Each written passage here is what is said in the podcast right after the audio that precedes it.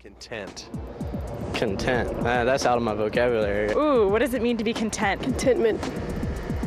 I don't know. Just to be satisfied. I guess being satisfied with something. Find, uh, I guess, an inner peace with yourself, being uh, happy with who you are. Not let your wants outweigh what you have. I guess it means to be happy, not really want anything else. I guess. Um, I guess it means um, all right with what, how you are. Being okay with what's going on. Not necessarily being uh, entirely happy about it, like having a positive sense, but also not having a negative sense. You're not worried about um, what other people think about you. Contentment is having the Lord on your side. Are you a content person?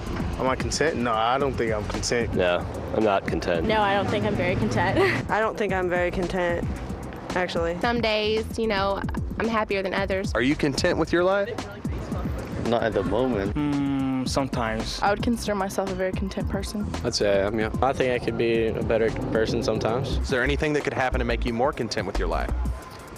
There's always things that can make you more content with your life. Probably just more money right now. Finding a, I guess, this perfect soulmate and all those, you know, stereotypical things. Get a good job, provide for my daughter and myself without having to rely on everybody else. What is your source of contentment?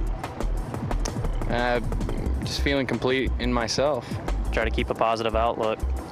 That makes me content. Having my bills paid makes it a lot easier to be content. Some material possessions help. What's the source of your contentment? I suppose my mother. Just following my emotions, sort of a transcendentalist, romanticist. Why do you think most people are not content with their lives? I have no clue.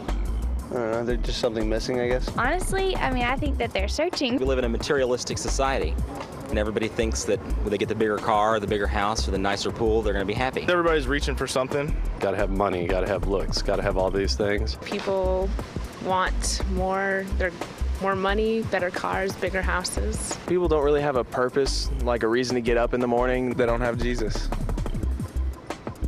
They are uh, searching for something to fill that, that void, and uh, they're not going to find it. I think a lot of people need um, Jesus just for the fulfillment in their lives. They try to fill their lives with so many, so many things that just don't fill the void. Could be music, could be drugs, could be anything, and uh, there's no otherworldly peace that they can have. You're never going to have that satisfaction, that fulfillment, unless you have Him. He is um, a lot of the con- contentment that people are looking for.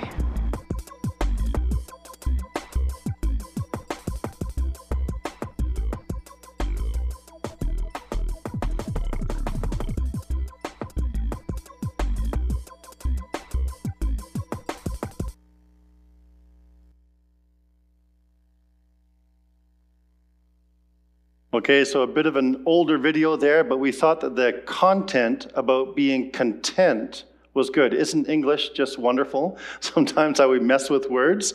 Uh, but that's kind of our topic today. That is our topic today. What does it mean to be content?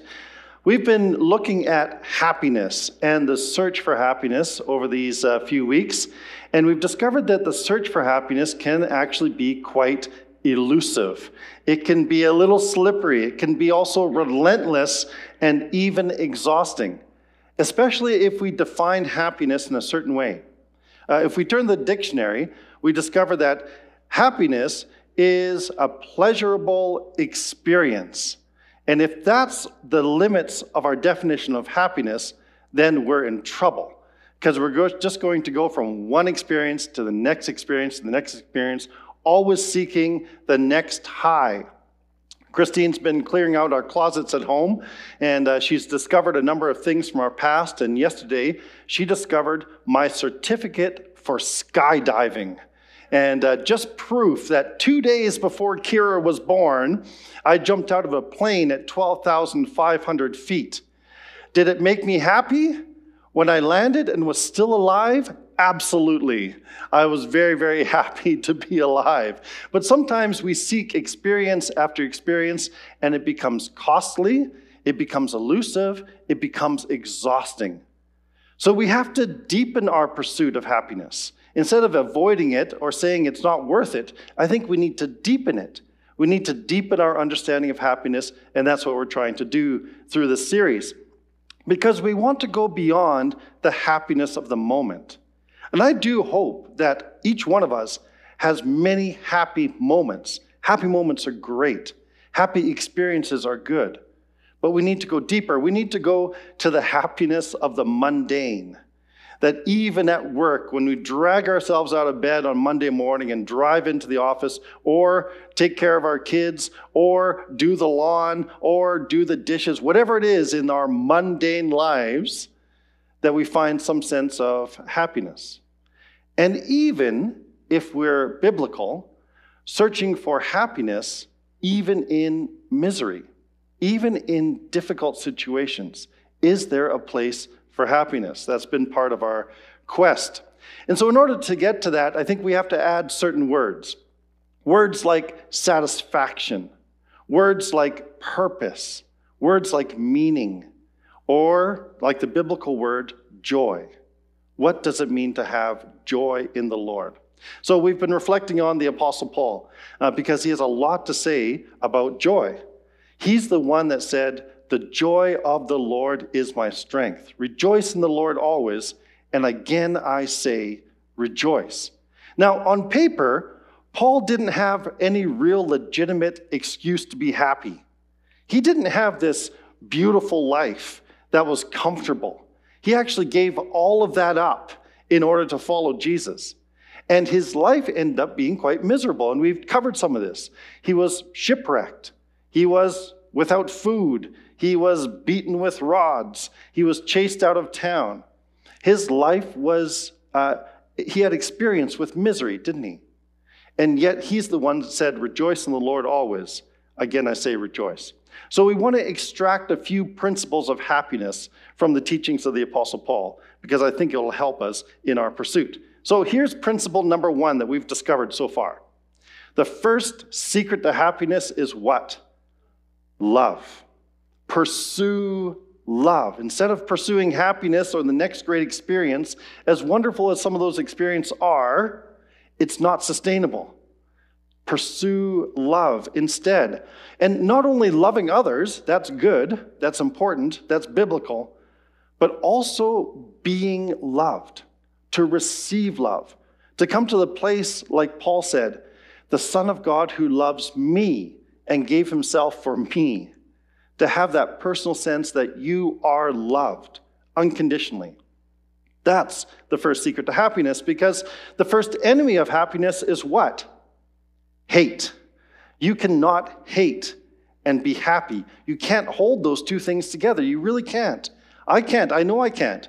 I know I sometimes think if I hate the other person, I'm going to damage them or injure them or, or get justice somehow. But when I hold hate in my heart, I cannot also be happy. It's not possible. And so the antidote to hatred is love. So pursue love. Okay, the second key to happiness this is a pop quiz for those who are here. You can do this at home and receive your own prize. There's no prizes, by the way. But the second key to the happiness is what? Gratitude, thankfulness. Practice gratitude. Pursue love, practice gratitude. Because the second enemy of happiness is greed. When we're saying just a little more will do, and we're always pursuing that just a little more, that's like chasing the wind, it says in the Bible. You'll never catch it. You'll never catch up with it, just a little more. And so our greed robs us of happiness. And so the antidote to greed is gratitude. And this is what Paul says that we are to always give thanks to God the Father for everything always for everything giving thanks because gratitude ultimately is a response to God's grace. So there's the first two keys and the first two enemies. Here this morning is the third key, and I'm sure you'll discover many more keys to happiness. But the third enemy, actually, of happiness is envy. Envy is the third enemy of happiness. And envy displays its strength through comparison. You ever play the comparison game? When you look around and you see what other people have, or what they're doing, or what they don't have if they don't have suffering. Uh, when we compare ourselves to other people and situation, that's envy. That's the enemy of happiness. We cannot be happy and be envious of others. Andy Stanley, he has this great quote. He said, You cannot compare your way to happiness. Think of that for a moment. We cannot compare our way to happiness. Comparisons, in that sense, are not the path. It's actually a path that will lead to misery. Um, Andy Stanley goes on to say that there's always someone who is er, not like er. There's people that are er, but there's always someone that is er, er, right? There's always someone that is richer. There's always someone who is prettier. Always someone who is skinnier. Always someone who is smarter. Always someone who is stronger. Always someone who is faster. Right? And when we see these people, we say, grr, I want what they have. That's envy. That's the kind of comparison that leads to a destruction. And that kind of envy is actually the fuel for social media. I think there's a lot of great things that we use social media for, and uh, we're using it really well in youth group, and our new uh, kids ministry team is using it well. But a lot of what drives social media is envy because we want to show to everyone when we're on holiday in Mexico that we are happier than they are. It's another er, isn't it? And so this is the comparison game. And I think it's always been the case. It's not unique to our culture. It's always been the case that our natural inclination is to compare ourselves to others. And because we see others having something that we want, that person's driving my car, that person's living in my house, that person has my job, that person has my whatever, right? We make that comparison and then we feel envious because we don't feel that we're complete. Well, here's the lie the lie is this that you need what they have to be re- respectable, acceptable, and lovable. That's the lie. And we buy into it way too often that we need what someone else has in order to be respectable, acceptable, and lovable. It's a lie. Don't believe it. We don't. That's not the path to happiness. Andy Stanley says discontentment fueled by comparison is dangerous. Discontentment fueled by comparison is dangerous. Now, I want to make a little exclaimer here. There is room to be discontent. I think there is a holy discontent when God makes us no longer content with the status quo. He stirs us up for some reason. We see an injustice in society and we get stirred up. That's a holy discontent. So, contentment isn't meant to just be laid back and kind of tripped out and not engaged with the world around us. Uh, contentment is entirely different, and that's what we want to drive at. Proverbs 14 and verse 30 really nails it for us.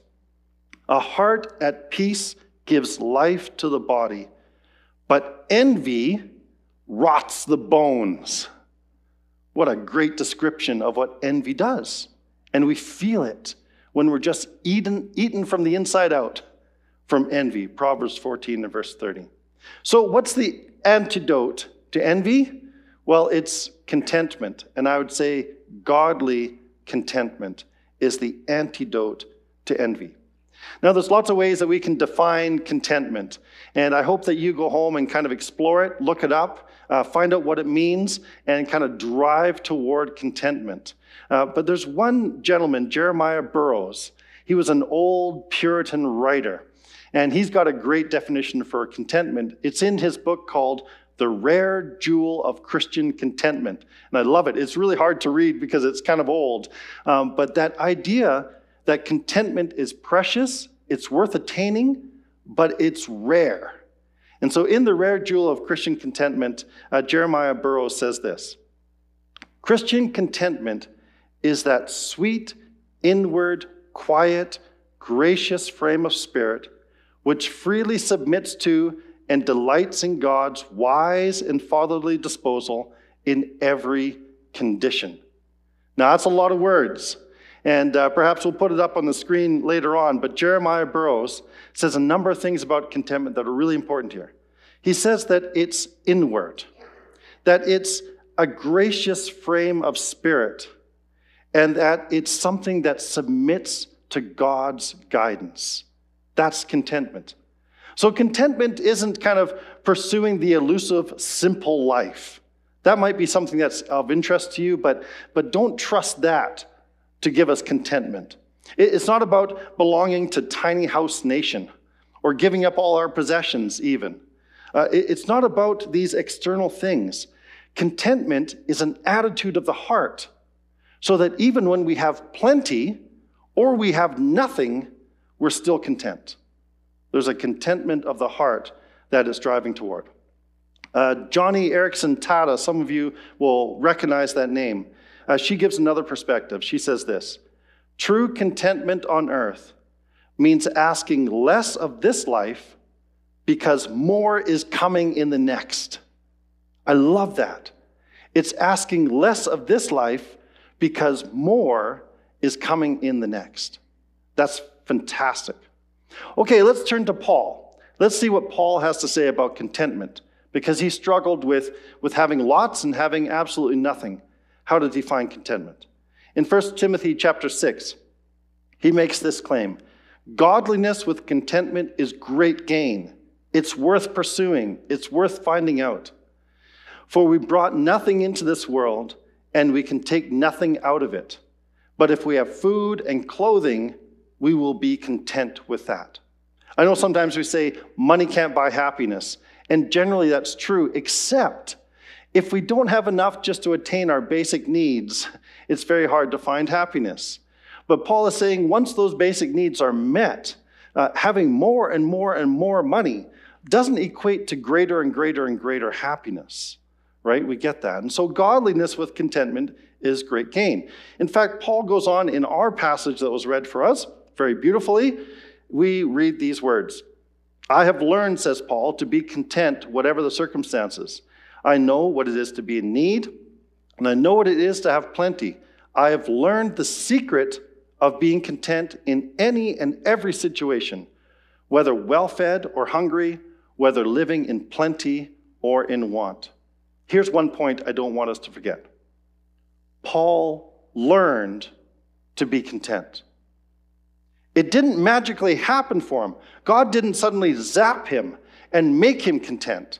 Paul says, I learned. It was an act of discipleship. I was disciplined and I learned what it means to be content and how to be content. I don't think Paul was naturally a content kind of person. He was always on the move, he was always stirred up about something.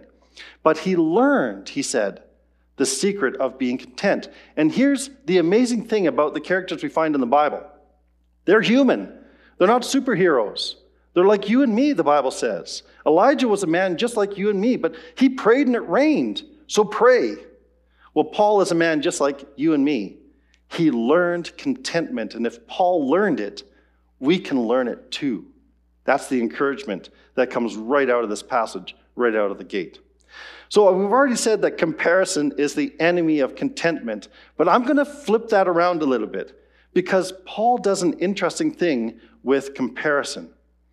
Instead of trying to compare ourselves to others, Paul says we need to shift the comparison. We need to compare ourselves and our situation to something else. And I think that Paul learns contentment by shifting the comparison. And he does it in three ways. First of all, Paul invites us to compare ourselves to who we were, not to others, but to who we were.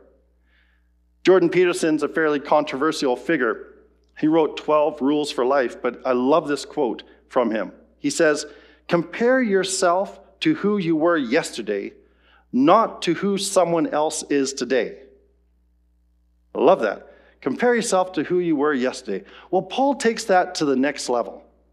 He says in Colossians chapter 1 that once, remember, once you were alienated from God and were enemies in your minds because of your evil behavior. But now, you see the comparison? Remember who you were. Remember who you were before God's grace. Remember who you were before you met Jesus, even if you were very young. Remember that you were full of guilt and you had shame. But now, he has reconciled you by Christ's physical body through death to present you wholly in his sight without blemish and free from accusation. So even though we sometimes don't feel that we're being a very good Christian, or we don't feel that we're doing everything right, we have to understand that that's not the comparison. It's not about us, but it's about comparing what God has done for us. That once we were far from God, once we were full of guilt and shame, but now, if you have met Jesus, you are free of guilt and shame. That's the comparison we need to make. That's the kind of comparison that can lead us to contentment because we know what God has done for us. Here's the second shift we need to compare our status to what we have received in Christ. Paul had a lot of great things going for him before he met Jesus. Actually, his life, I think, was far better just on paper before he met Jesus. Uh, Paul had an incredible heritage. He says, I was a Hebrew of the Hebrews. I had the, the right lineage here, and I'm, I'm proud of that in some ways. Uh, he goes on to say, I had the right education. I had reasonable wealth. He was a Pharisee, and I haven't met yet a poor Pharisee in the Bible. And so he had reasonable wealth. Paul had status. He had power, didn't he? Paul basically had a license to kill. He was like 007, only in a bad way in the New Testament. He had that much power. He had letters from Rome saying, kill who you want to, who name the name of Jesus. Paul had status and power and wealth and heritage and education. But listen to what he says in Philippians chapter 3. Those things were important to me. They were important. He chased them, he built them up. He based his life on them, thinking that that's where satisfaction was, that's where happiness was. But then he says, But now I think they are worth nothing because of Jesus. Not only those things, but I think that all things are worth nothing compared with the greatness of knowing Christ Jesus my Lord. Do you see the comparison?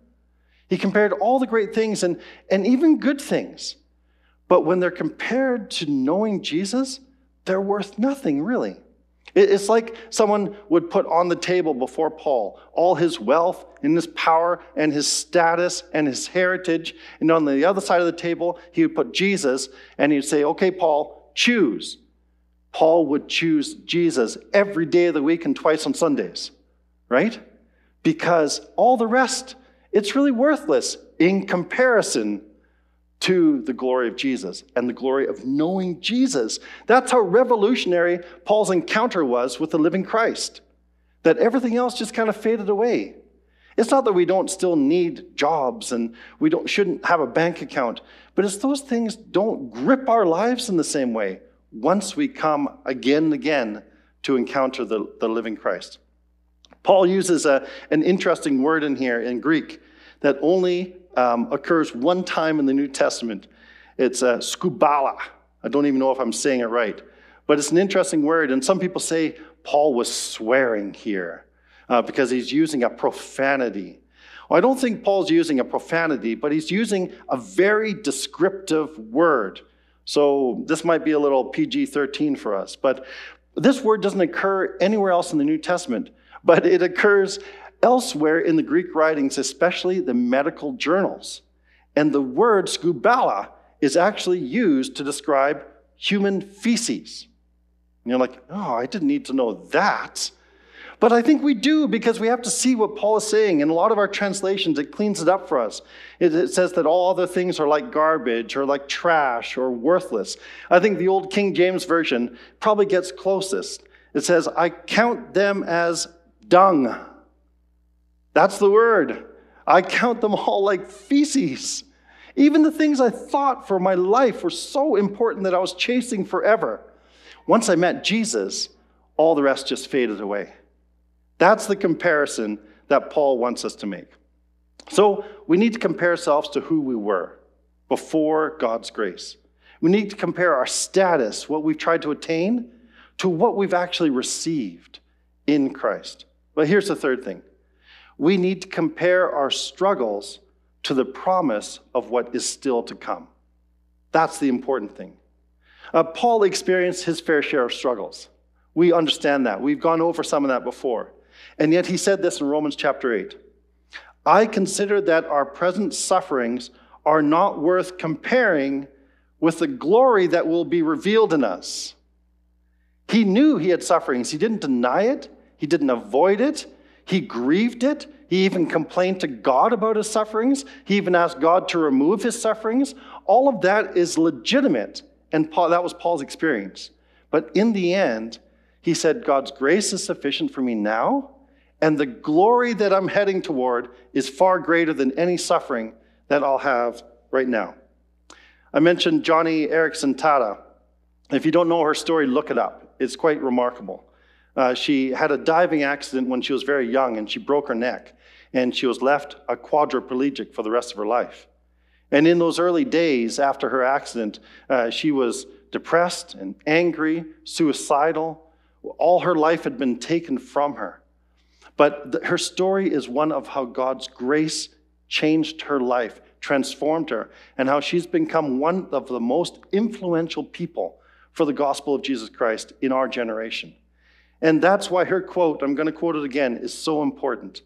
True contentment on earth means asking less of this life because more is coming in the next.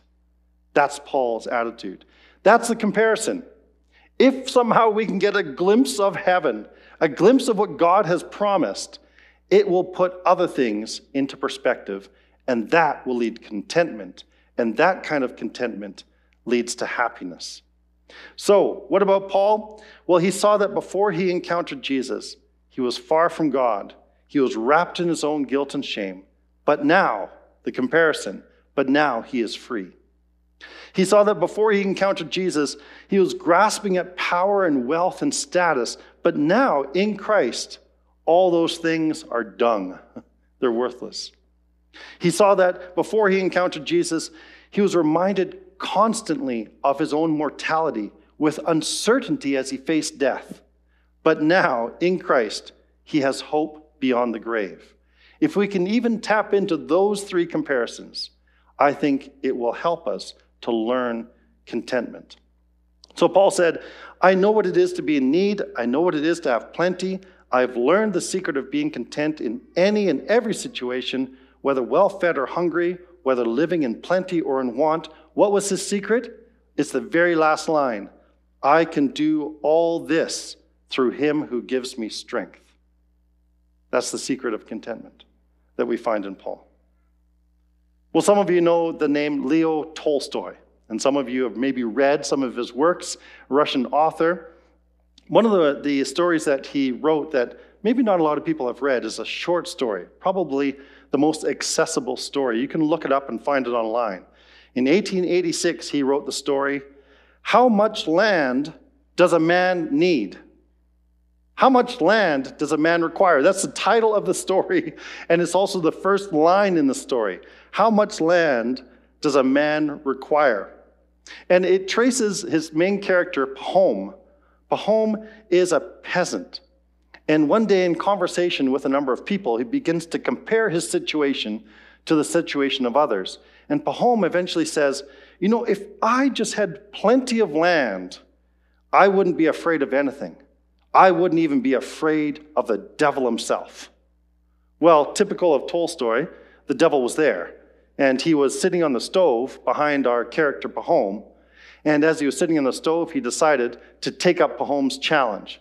And he says to Pahom, I will make sure you get land, but in the end, I'm going to take something from you.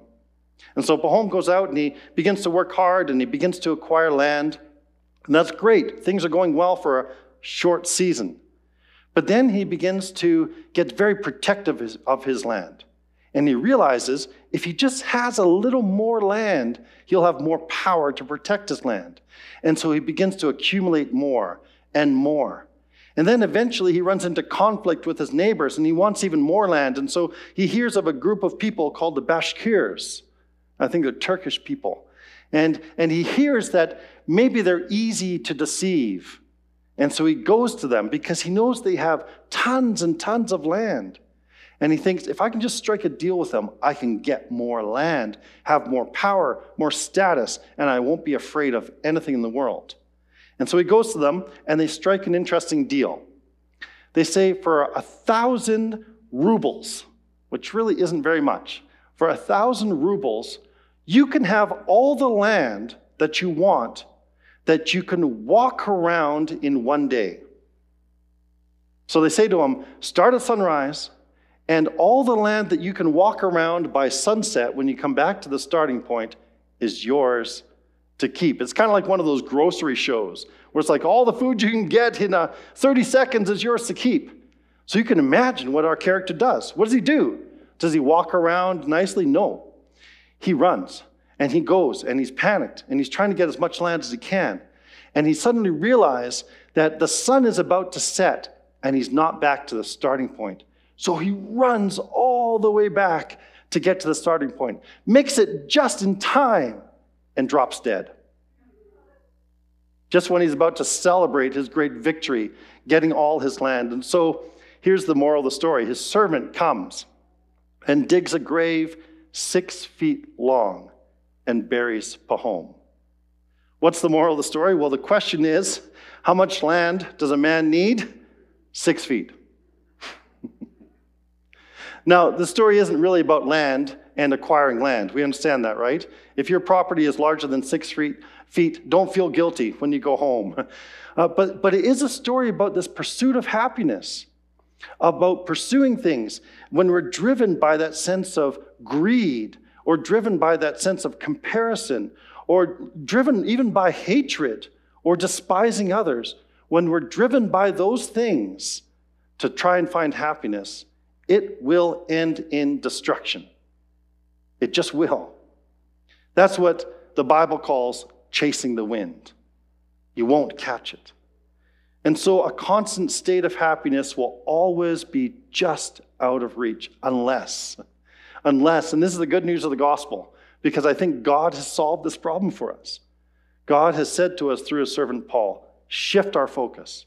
Instead of pursuing happiness, pursue love, practice gratitude, and learn to be content. And then, and only then, the joy of the Lord will be our strength. Let's pray together.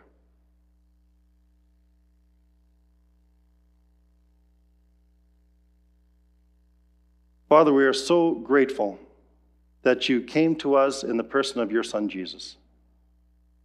And thank you that we are different because of him. That we know that once we were enemies and aliens and strangers, but now we've been brought near because of the blood of Christ. Help us to live in that reality, that you will provide all of our needs in Jesus Christ, and that you provide for us even beyond the grave with the hope of glory for those who trust in your Son. Thank you for these promises. Help us to rest in them and to be happy and content and at peace in you. We pray in Jesus' name. Amen.